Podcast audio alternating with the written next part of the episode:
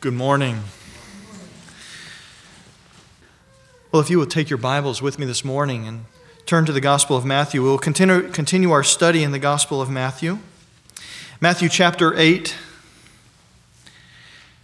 While you're turning there, imagine with me, if you will, living your whole life with a terminal illness or serious malady that while not necessarily always painful, always prominent, will only get worse with time and will eventually lead to death. There is no escaping it.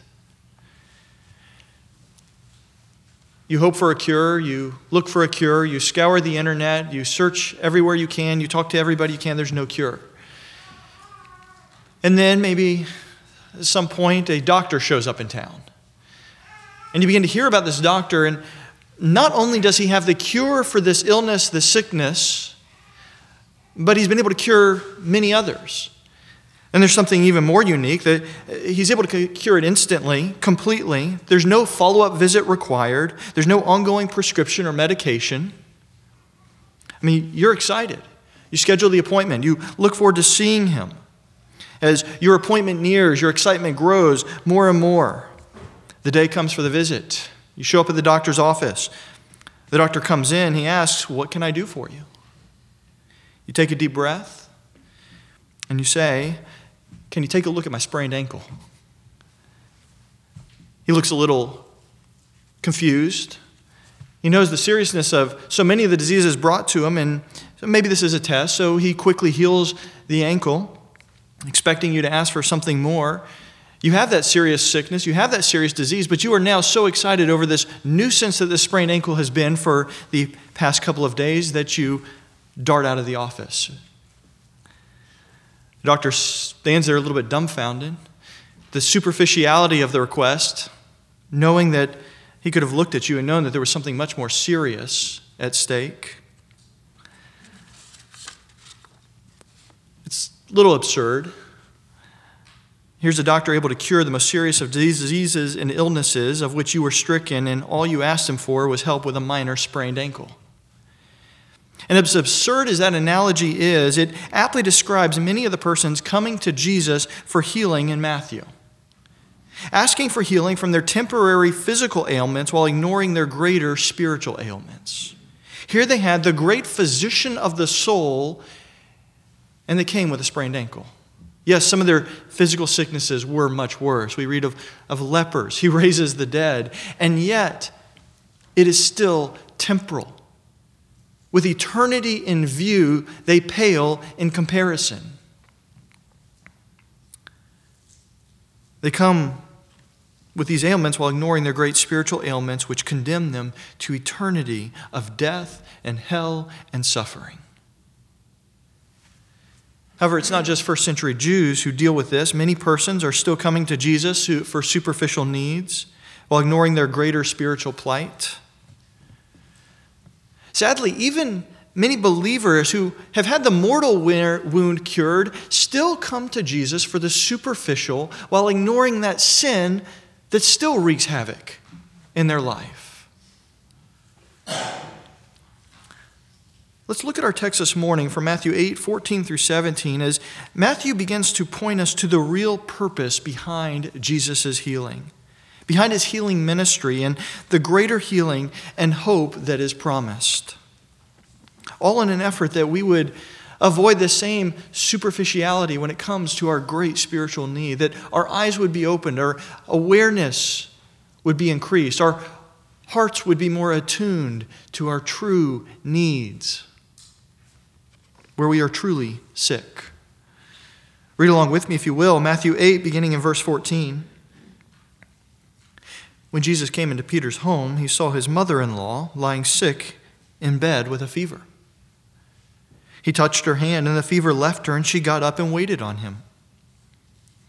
When evening came, they brought to him many who were demon possessed, and he cast out the spirits with a word and healed all who were ill this was to fulfill what was spoken through Isaiah the prophet He himself took our infirmities and carried away our diseases. Pray with me, if you will, while we open and begin our study of the text this morning. Father, we come before you acknowledging first and foremost that we are sick and needy. Father,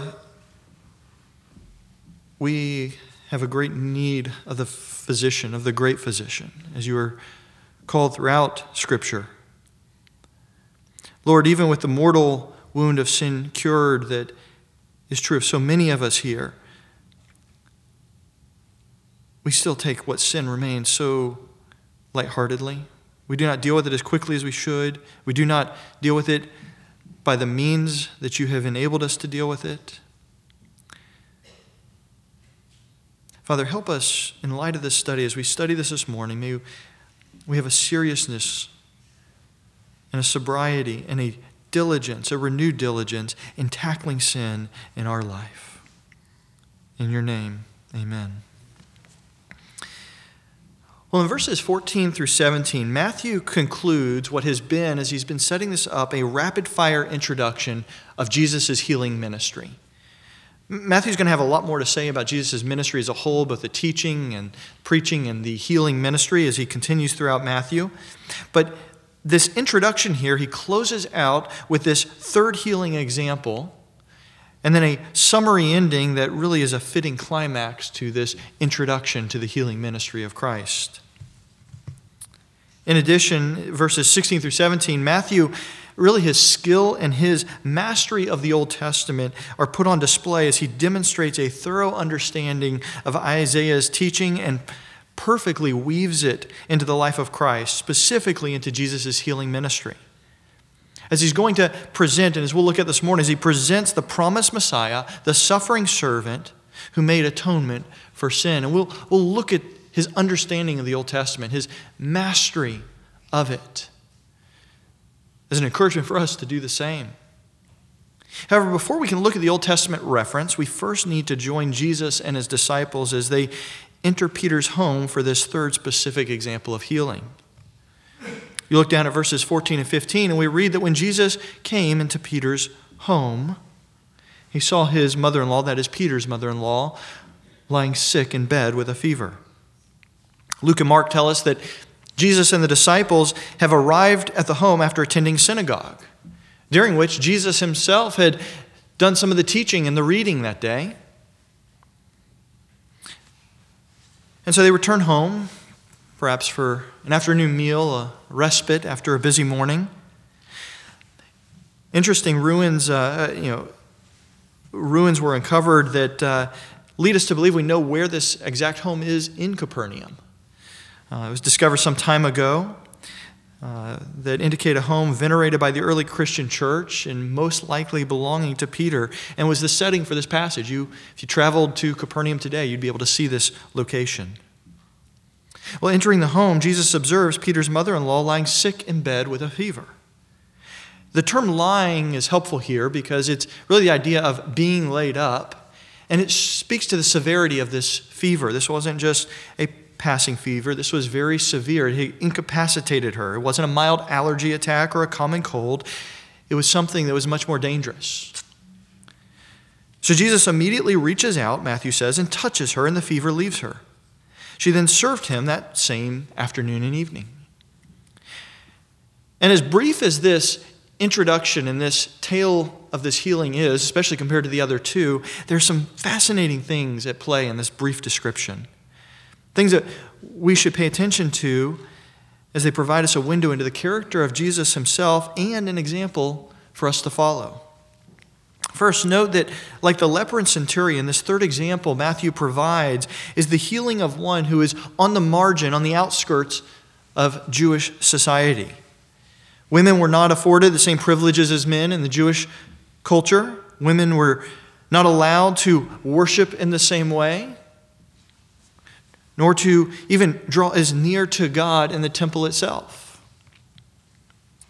Additionally, as Carson notes, the Jewish halakha, or law of the Talmud, forbade touching persons with many kinds of fever.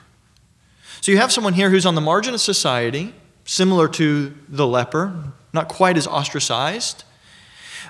But additionally, they are unclean, not to be touched because of their fever. So Jesus, again, is going to break with Jewish custom in order to heal. And by Matthew's choice of Peter's mother in law, we continue to see in these three examples the inclusive and the all encompassing nature of Jesus' ministry.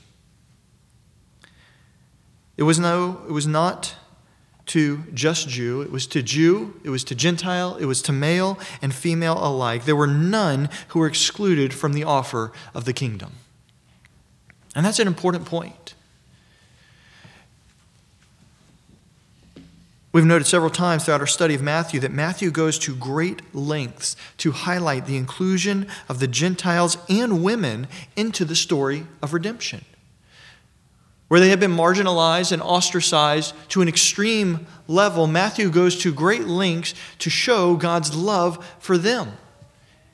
Not just his love, but how they have been woven into that scarlet thread of redemption throughout history. At times, it's both a woman who is a Gentile. Think of Rahab or Ruth.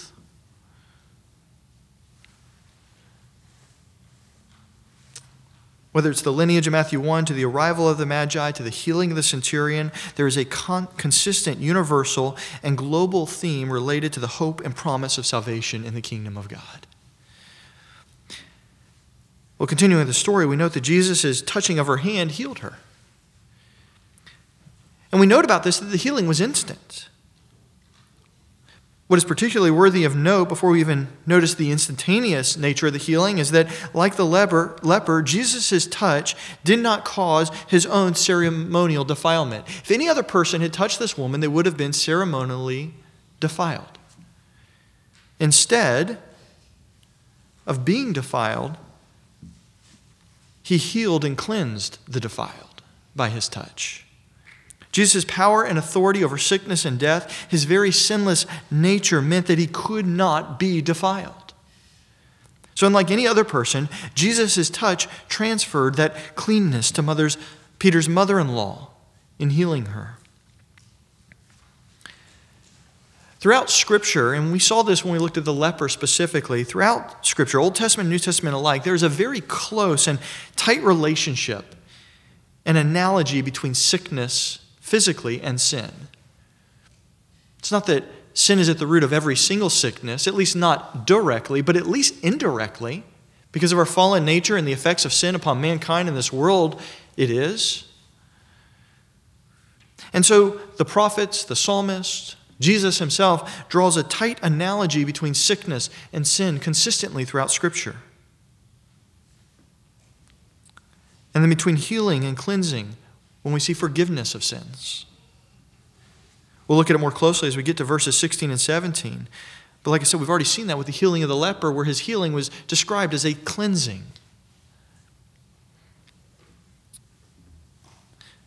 We also note here the immediacy and the completeness of the healing. Notice that Peter's mother in law rose immediately and began to serve Jesus that evening. There's a couple of things that are worth noting because of this. One of, one of them is certainly the immediacy and the thoroughness of the healing. If it were superficial or a process of healing, she would not have been able to get up and serve right away. Even the best of modern medicine cannot replicate this type of instantaneous healing without time for recovery. Not when you've been completely drained of all of your energy like that. However, Matthew is doing more than highlighting the immediacy and the totality of the healing. Notice the term that's used for her actions. If you have the New American Standard Bible, it says waited on, but you probably have a little note there. And if you look in the margin, it says served. If you have the English Standard Version or another English translation, it will likely say she got up and served. While some older translations may say ministered, which is just an older term for served, served is the right word here. Now, why is that word choice important? Yes, it highlights the immediacy. Yes, it highlights the completeness. But what else is important about that word served? And how does that apply to us? Well, the response of Peter's mother in law is itself paradigmatic for the believer's life. It is an example to the believer's life. Having been healed, she begins serving. In a similar way, having been healed of our sin, we are called to do what? Serve. To serve our Savior. As Paul reminds us in Ephesians 2:10, we are saved unto and for the purpose of good works that were prepared beforehand that we should walk in them. As Christians, we are not healed so that we can enjoy our best life now. We are not cured of sin for our own self-service. We are not saved so that we can live this life carefree without having to worry about eternity. That's not why we are saved. Scripture makes it very clear. We are saved, we are redeemed, we are purified so that we might serve. This, by the way, this is what I alluded to earlier, is one of the reasons that church membership, whether formal or informal, is so important. We are to be members of one another. In fact, we are members of one another, and we must act like it. That's really what formalizing it does. It says, let's make sure we are acting like what we are supposed to be, like what we've been called to be.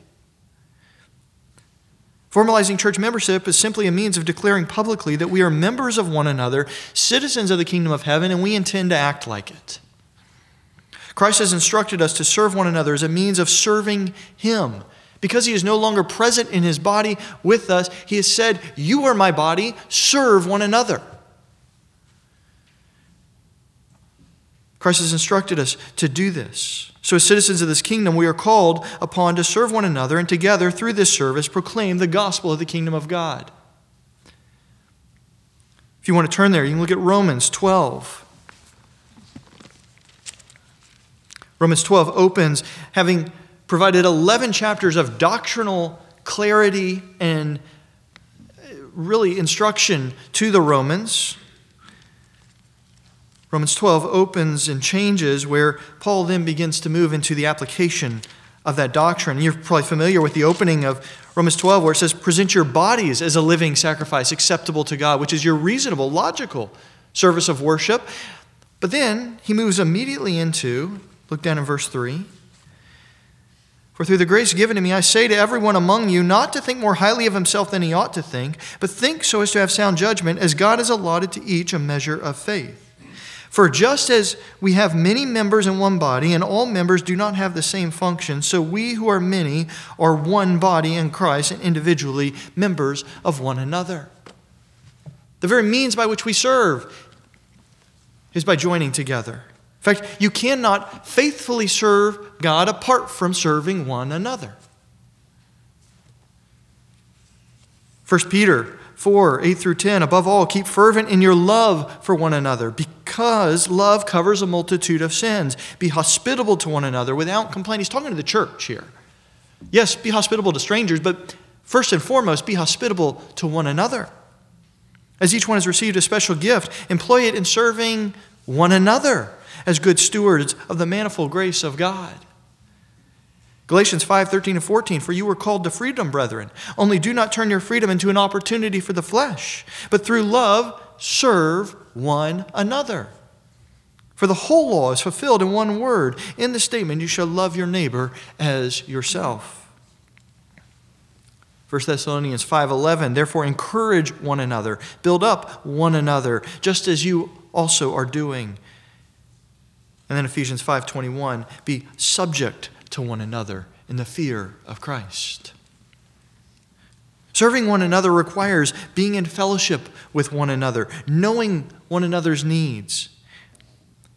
This service specifically includes spiritual encouragement, edification, and growth that's, that results in practical action, whether it be the way we speak, the way we act. The service, Paul says, is to the building up of one another. So we have in response, in the response of Peter's mother in law, an analogous reminder of the response all believers should have to being cleansed and healed of our sins, to serve, and specifically to serve one another. We probably realize that it jumped ahead a bit and have already highlighted that close connection and analogy between sickness and sin. Just even in this application to our lives. However, before we go further with that, let's finish observing Matthew's portrayal of the events that evening after Peter's mother in law is healed. Remember that Jesus and the disciples have just come from the synagogue. This means that it was the Sabbath. And if you know anything about Jewish culture, you know that there's one thing you do not do on the Sabbath, and that is work. Right? In fact, they had gone to extreme measures to ensure and to define and to clarify what was work and what was not work. They even had a limited number of steps you were allowed to take before it was considered work from your home. You had to make sure the fire was set and going so that you didn't have to rekindle it in the morning because that would be work. All to- sorts of rules and laws and restrictions, some of them quite funny, at least to our ears today. Like mankind is so apt to do, we, they had added to God's law and created all of their own rules and regulations, thinking that they had a semblance of holiness by the multitude of laws. And all in the process, they had forgotten the heart of it, what Jesus really desired and required. But because there was no work to be done, they couldn't carry anybody that was sick. So if you had persons who were lame or little children, or if it was a further distance to Peter's mother in law's house, they could, nobody else could show up. So when it says when evening comes, this is perfectly in keeping with the custom of the day, and that the sun sets, the Sabbath restriction breaks, everybody starts to come. They're carrying those who are sick, helping them along. Just helps to put in your mind what has happened and also realize this is not just, you know, early evening. This is at the end of a long day that now everybody starts to show up. This is going to be a long night. And what does it say? They brought to him many who were demon possessed. He cast out the spirits with a word and healed all who were ill. Of all who came who were sick, Jesus turned none of them away.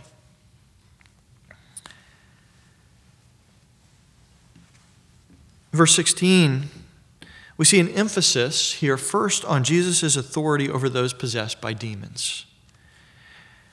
Now, demon possession appears to have been a very serious problem in first century Israel. And this can be illustrated by the number of times Jesus casts out demons from persons. However, unlike the Jewish exorcists with their rites and incantations, Matthew notes that Jesus did it with a word, just a simple utterance of speech. That's all it took. And if that language sounds familiar, it's because it is. If you remember, who was it who said, All you have to do is speak a word and you can accomplish whatever you want? It's the centurion. The centurion we just looked at last week in verse 8, where he said, oh, Don't bother yourself. Don't, don't disgrace yourself by even darkening my doorstep. All you have to do is speak a word and he knew his servant would be healed. The power and authority of Jesus was unique, and the centurion highlighted that for us last week. And it's because Jesus was God and is God incarnate. All he must do is speak a word. The very God who was there at creation brought all that is into existence by speaking, can cast out a demon with a simple word. As a result, his healing ministry demonstrated a power and authority that made the Jewish healers and exorcists look entirely deficient in child's play. And we're not going to spend much time discussing demon possession this morning or why it was so prevalent in first century Israel or why it seems so foreign a concept today in our Western culture where rarely, if ever, we encounter it. Uh, the only comment I do want to make, and this is an important one, so we must be careful not to allow our understanding of the spiritual realm, whether we're talking about heaven and eternity, or whether we are talking about demons and hell, be shaped by popular culture or society. Do not allow television shows, movies, books, articles to establish your understanding of demon possession or even of heaven. If you really want to understand more about it, first read your Bible. It's a good place to start. Both the Old Testament and New Testament have many descriptions that help to shape our understanding and limitations of demons and demon possession. Secondly, read or read accounts from missionaries with sound theology who have ministered in non Western cultures. They've encountered demon possession. Satan's strategy varies from locale to locale and even throughout time. It's a very real sickness if you will. In this case, it closely ties in the spiritual Oftentimes, the demon possession would manifest itself in some spiritual illness, whether it would cause the person to harm themselves, being battered and beaten, or something else. But it was a very real issue. This wasn't made up, it's not some movie or TV show. Down the road, it may be beneficial to do a sermon or a class on angels and demons, but we'll leave that for another time. Just understand, and we'll see it here as we transition, the significance of Jesus' authority. We've seen it over sickness and over the temporal realm. We see it over the spiritual realm now in his dealing with the demons. There is no aspect of creation that is outside the authority and the realm and the power of Christ. Notice in verse 16 that Jesus healed all who were ill. This too is a reminder of Jesus' authority. Again, over all persons in all creation. It's not just a subset, it's not just those who choose to let Jesus have authority over them. Regardless of whether persons will acknowledge and submit it in this life or not, Jesus still is and has the authority over all. And one day, as we all well know, every knee will bow, every tongue will confess that Jesus is Lord to the glory of the Father.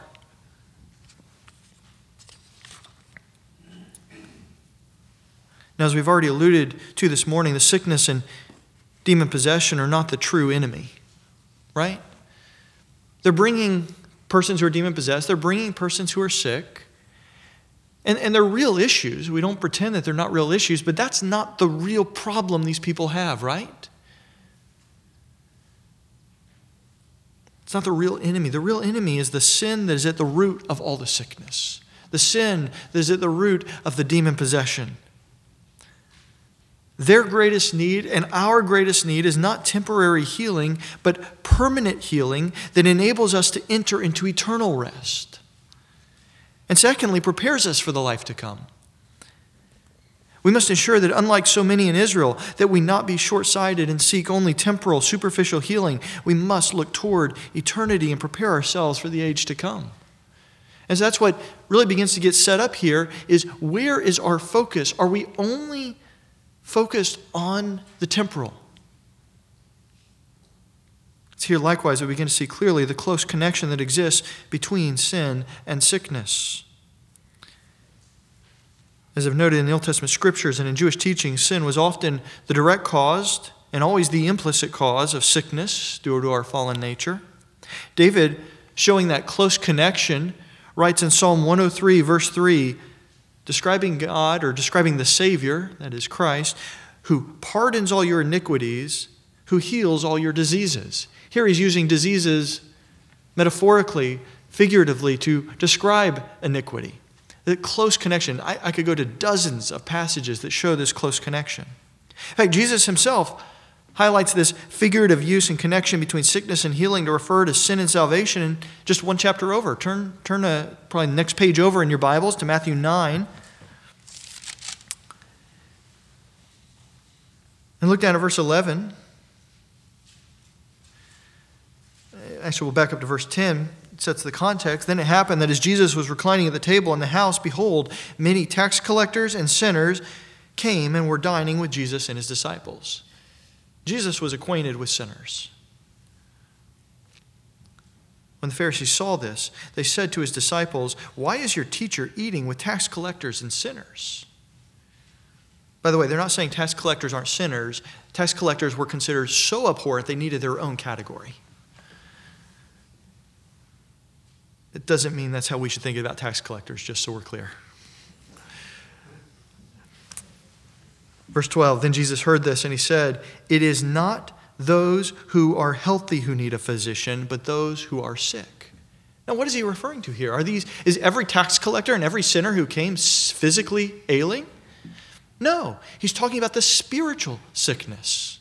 He's using it again, that metaphor, metaphorical usage, that figurative language that shows a close connection between sickness and sin.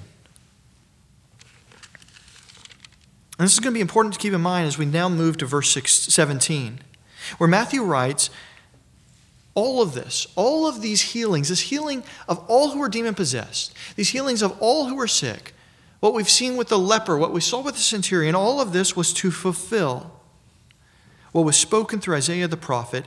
He himself took our infirmities and carried away our diseases.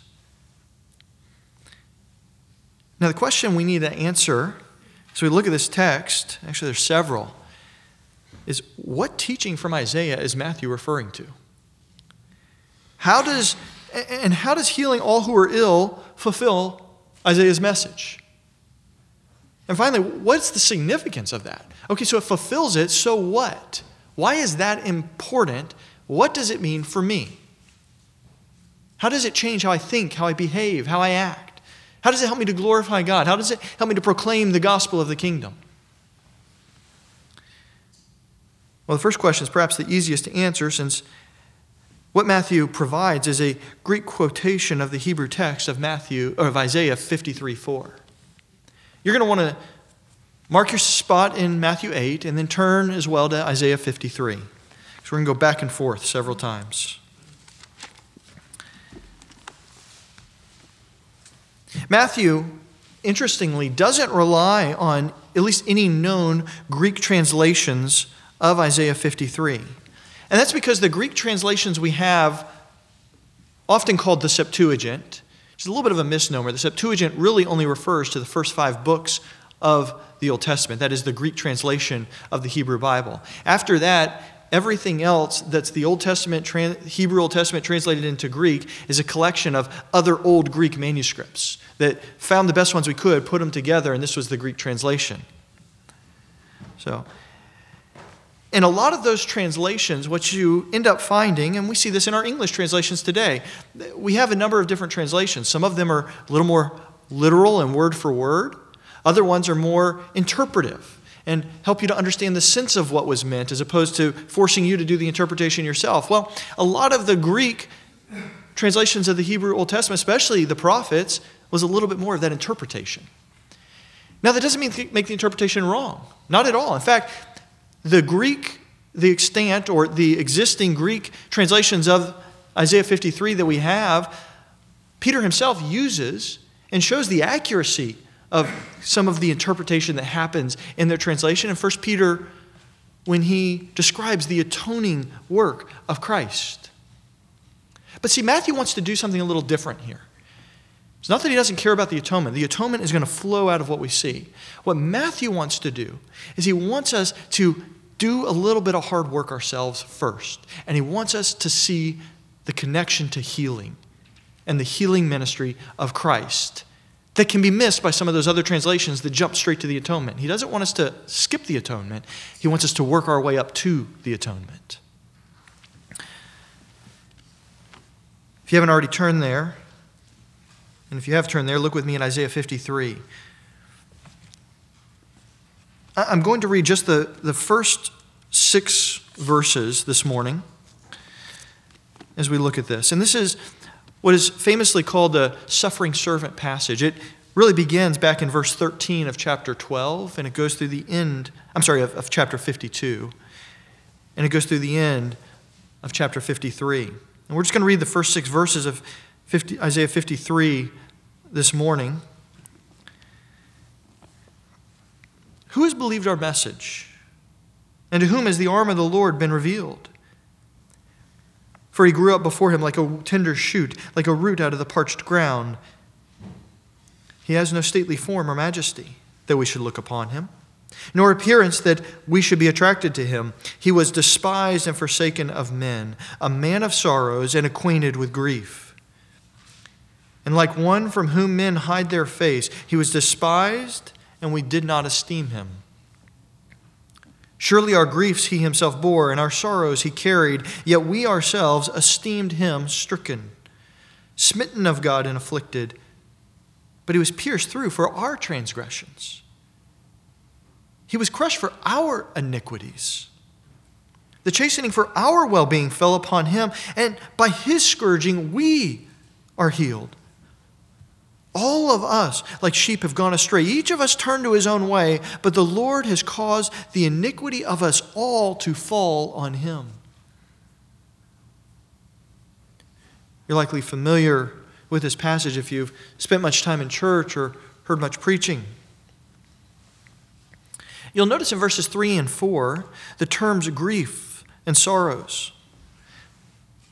Those are terms, and they're sometimes translated, and rightfully translated, pains, and then sickness or disease. Grief is sickness or disease. Which, by the way, sounds a lot closer to what Matthew says in Matthew 8 17, doesn't it? Now, while holding your place in Matthew 53, also glance back real quick to Matthew 8 again. And and note the term Matthew used there regarding the sicknesses and the diseases. He uses the term carried away or bore, depending on your translation, at the end of verse 17. And it's a term that appears in earlier Greek non biblical texts, specifically those by a physician who was describing the healing of a disease. And why do I say that? It's because this term has a history, this bearing term, this being borne term has a history of being used in the context of health, sickness, and healing. And Matthew very specifically chose this term instead of the normal term for the forgiveness of sin. It's a term that is very rarely, if ever, used with relation to sin. Here in Matthew 8 17, because he wants our attention on the healing of sicknesses and diseases. Matthew 53 4 is clearly about the atonement. And there's no doubt that the metaphor, the use of sickness and pain, refers to the atonement. You look over in verses 10 to 11 of Isaiah 53, and the analogy and the metaphor and the figurative language becomes crystal clear. But if you look in verse 3, Jesus is described as despised and forsaken by men. Why? Why is he despised and forsaken by men? In large part because he was what? Acquainted with sickness. Now, is Jesus a sickly person? No. So, what is this acquaintance with sickness? Well, what did the scribes and Pharisees accuse him of being acquainted with in Matthew 9? Those who were sick spiritually. And then what do we find in Matthew 8? We find him acquainted with, surrounded by those who are what? Sick. Sick spiritually and sick physically. The answer is not that Jesus was himself sickly, but he was constantly surrounded by those who were sick and sickly, both literally physically sick and spiritually sick. He surrounded himself with these types of persons. And again, Matthew 9 tells us exactly why because he came to heal those, he came as the healer. So, why heal physical diseases? It's because of this close connection to spiritual sickness.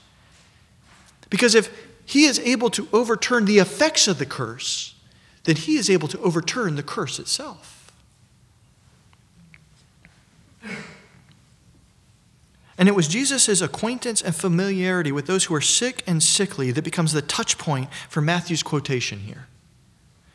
In other words, Matthew is making a really a very clever and masterful reference to the text, and he's making it to the whole context.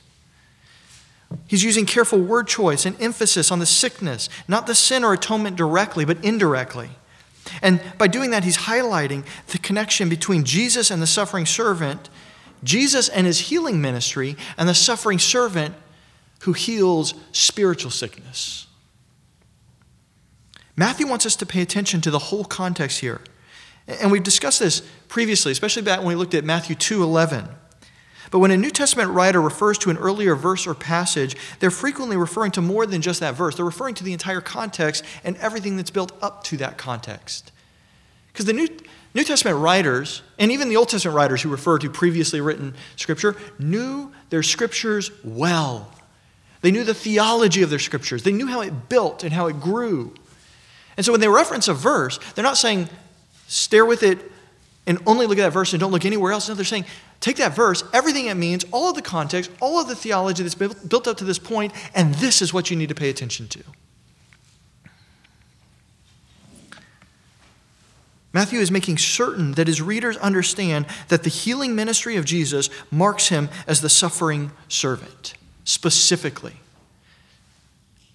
Probably two years before the cross, Matthew is saying, You need to already have in mind throughout the rest of my gospel, this is the suffering servant. And the way we know that is because of his healing ministry. It's not Matthew wants us to brush over or ignore the atonement. Matthew wants us to see the significance of this healing ministry as a sign, a promise, and a validation that Jesus is the Messiah who will suffer for our sins. Additionally, Matthew does not want us to see the healings as a means unto themselves. He wants us to see beyond them. Matthew's calling on us to recognize that this healing ministry is not the atonement itself. You could get very caught up and carried away, and you can imagine this did happen with the crowds. They got caught up in this healing ministry of Christ. And ultimately, what ended up happening? Two years later, some of these same crowds are crying out, Crucify him. Why? Because they only dealt at the superficial level. They got caught up in the healing, not in the reason for the healing or the power behind the healing.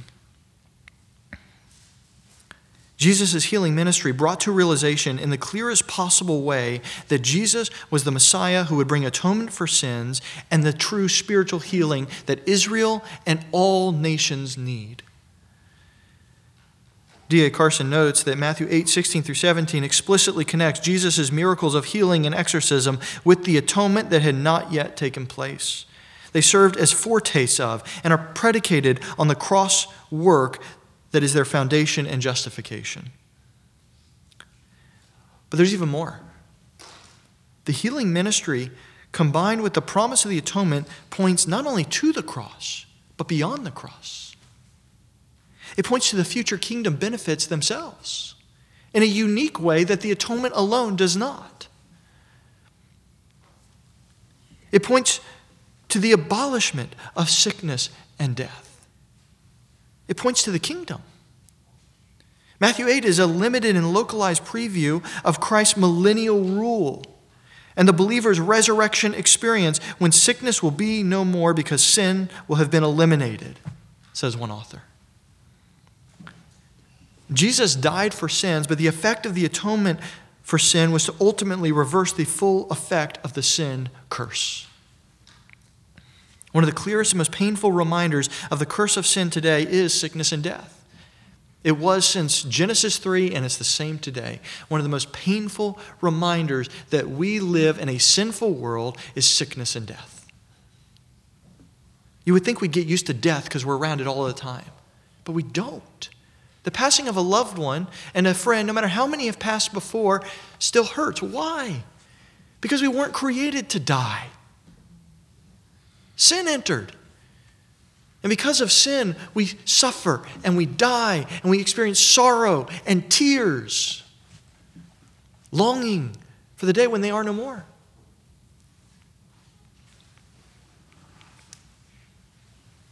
One of the, this is the reason that Isaiah uses the metaphor of sickness and pain in Isaiah 53 4 to talk about the atonement.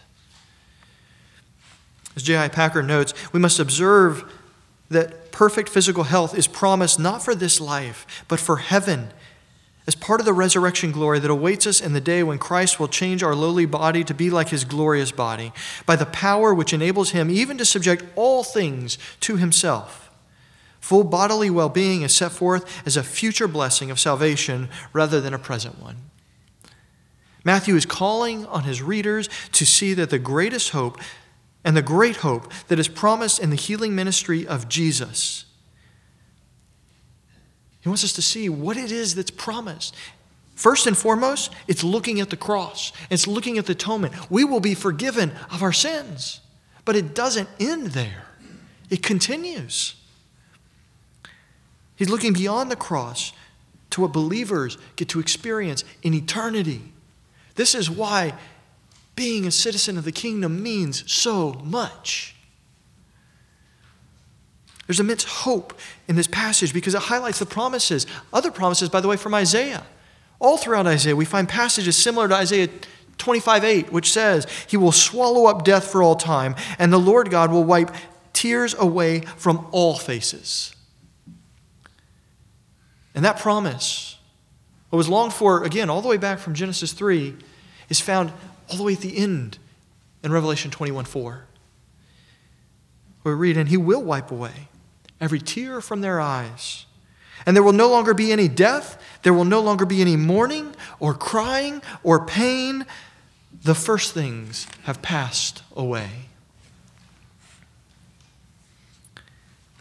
How many persons in this world come to God asking for the superficial? Never asking for healing from their true ailment.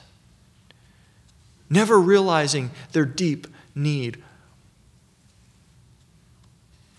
And how many of us as believers act like the foolish patient who comes to God for a sprained ankle while ignoring the sin in our lives? We come asking for help with finances, with decisions, with a new job, all the while ignoring our greatest need, which is the elimination, the mortification of all sin in this life. That's not wrong to ask for those things or to pray about those things. We're to cast all of our burdens on the Lord because He does care for us. But what is wrong and what is foolish is to ask for them if we are at the same time ignoring sin in our lives.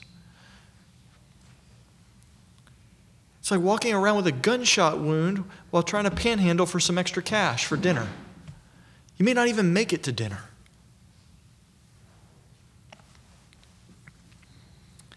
Matthew's message of the healing and atoning work of Christ is a message to the saved and to the unsaved alike, to those who are citizens of the kingdom and those who are not yet citizens of the kingdom. For those who have spent their whole life putting a band aid on their spiritual wound, the reminder this morning is to confess your sin to the great healer who is offered as a sacrifice, offered himself as the sacrifice. You don't go in for open heart surgery or lung replacement and find a surgeon who's willing to give you their own heart. But we have a healer who did, who gave his own life for you. Who offers a sacrifice on your behalf that you might experience the joy of salvation and true, lasting healing. For the believer, for one who has repented of their sin and recognized that Christ is Savior, take the time this morning to make sure, potentially reorient your attention to the greatest need you have on this earth it's not your house, it's not your job, it's not your friendships, it's not even your family, as important as they are. Your greatest need on this earth is the elimination of your sin, which, said another way, is your holiness and your sanctification.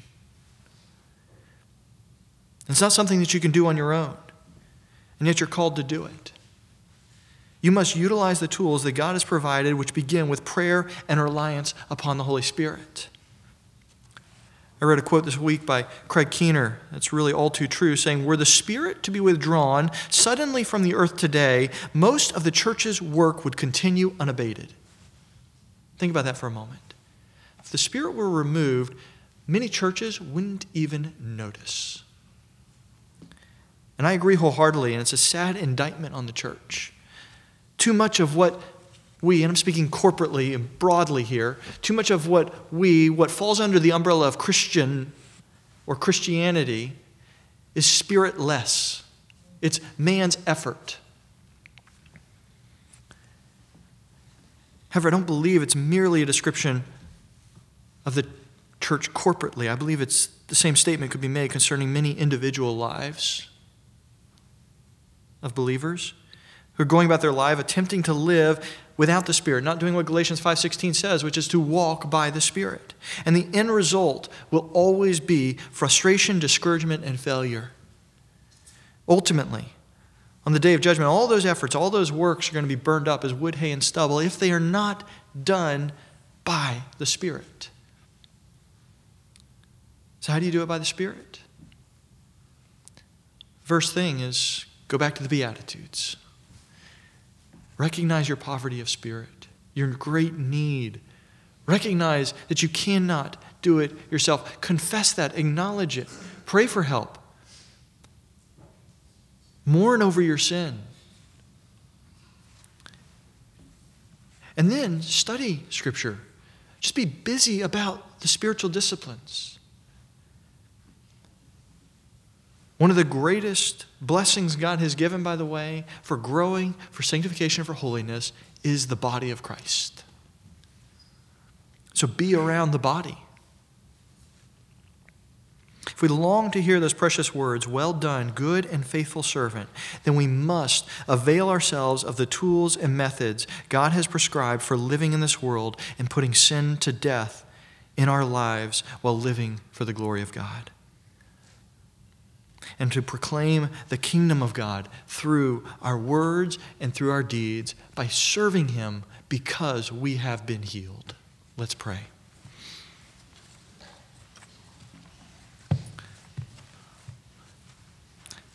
Father, we thank you for this reminder this morning from both Matthew and Isaiah. We thank you for the atonement that was made by Christ, who was crushed, who carried our iniquities as we celebrated this morning in communion.